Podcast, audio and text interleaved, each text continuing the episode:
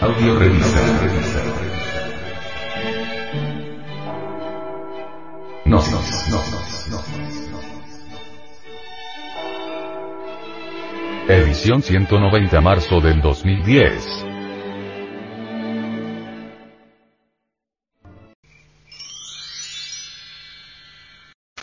Frente Mundial de Salvación del Planeta.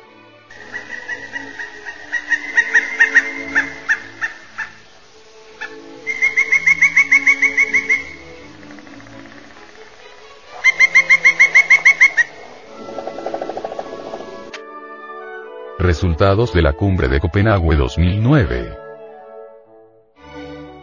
Desinteresados en los resultados que se viven en la actualidad, y los que estarán por venir como consecuencia del cambio climático, los presidentes de los países industrializados, restaron importancia a esta importante cumbre.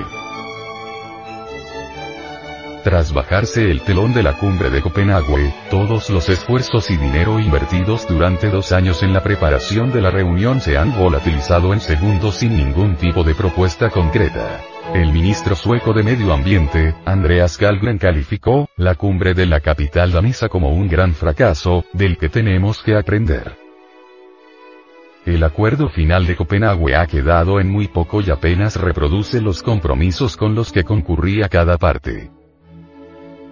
No especifica cifras de reducción de emisiones ni para 2020, ni para 2050 y se limita a mencionar intenciones como debemos aumentar la cooperación contra el cambio climático, para sujetar el aumento de la temperatura por debajo de 2 grados centígrados o estamos de acuerdo en que son necesarios profundos recortes de las emisiones globales. Los acuerdos en la cumbre de Copenhague fueron niños y ya se habla de la cumbre de México en el 2010 con lo que este tipo de encuentros pueden terminar convirtiéndose en una relación interminable de ponencias, muy similares entre sí, en las que los asistentes desean desde el primer minuto que termine cuanto antes. En definitiva reuniones que preparan la siguiente reunión. ¿Qué ha sucedido realmente? El objetivo era llegar a un acuerdo que sustituya el alcanzado en Kioto.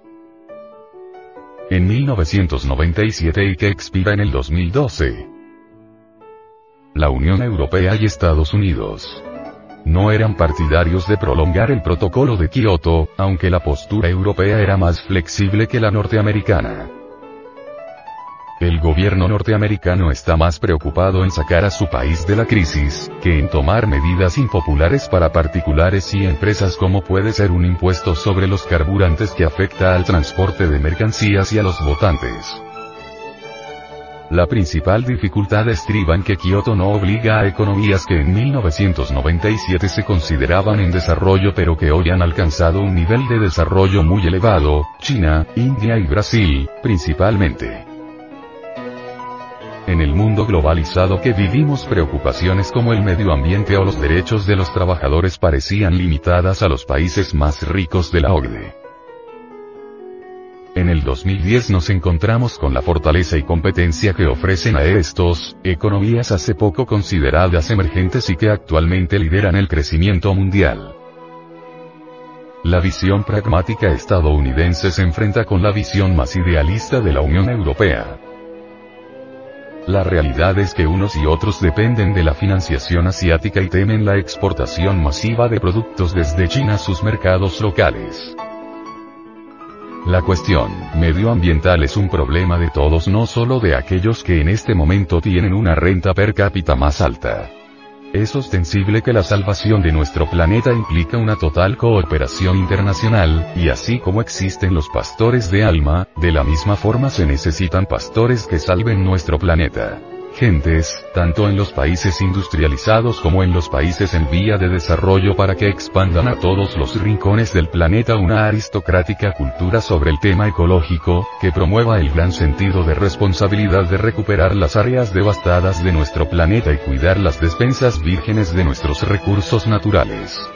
Necesitamos los apóstoles ecológicos que hagan ver la prioridad que tenemos de defender nuestra morada planetaria, verbigracia, del creciente caso de producción de residuos tóxicos, de la contaminación de las aguas, de la contaminación del aire, de la contaminación de los alimentos, etc. que hagan posible en todos los países una política ambiental que forme parte integral de un plan de desarrollo para los pueblos, para que sepan utilizar equilibradamente la diversidad biológica, los activos naturales, la explotación de estos, dentro de los más altos beneficios posibles.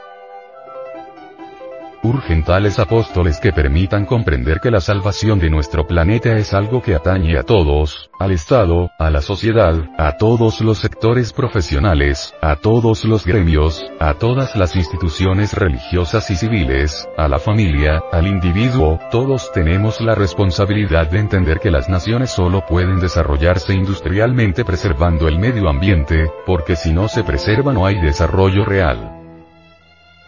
Esas naciones llamadas industrializadas que están terminando con la ecología, en verdad, no son desarrolladas, porque todo apunta hacia la muerte. Solo la conservación del contorno natural es la garante de la existencia perenne de las fuentes de vida, porque de esta manera se garantiza realmente el bienestar de la humanidad. ¿Qué diremos de alguien que ensucie su casa? Que la contamine, que la queme, de inmediato diríamos que está loco, que es un demente. Eso es lo que somos cuando no conservamos el ecosistema, cuando no lo mantenemos correctamente protegido, cuando no estamos comprometidos con el equilibrio ecológico planetario, cuando no sumamos la fuerza de todos nosotros para la conservación de nuestra amada casa.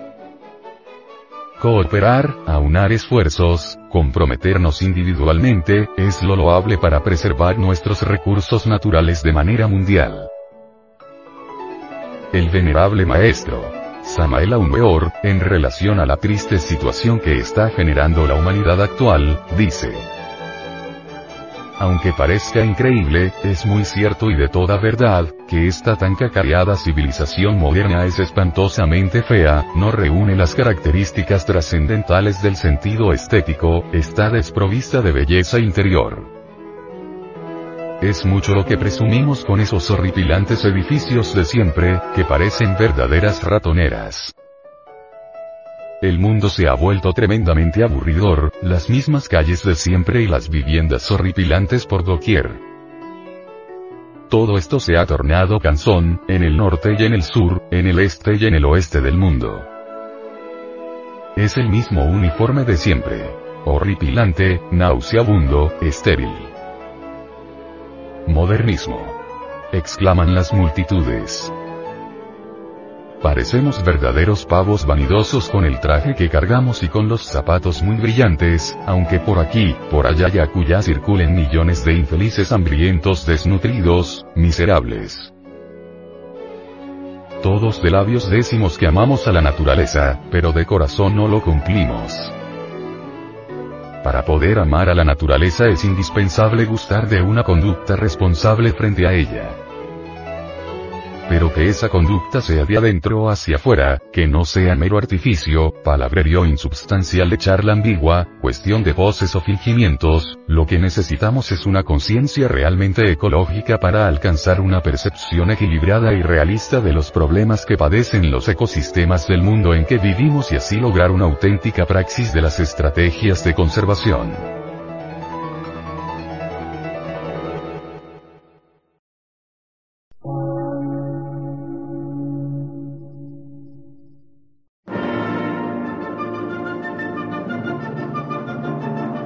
Emisora, gnóstica, transmundial. Por una nueva civilización y una nueva cultura, sobre la faz de la Tierra.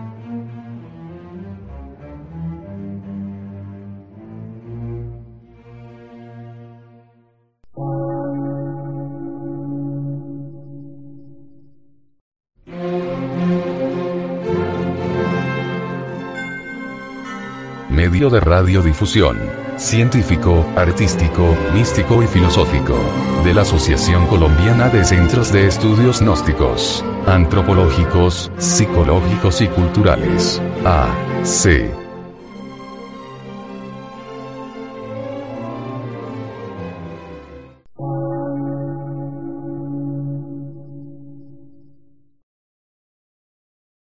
Lectura en movimiento. Difusión sin fronteras.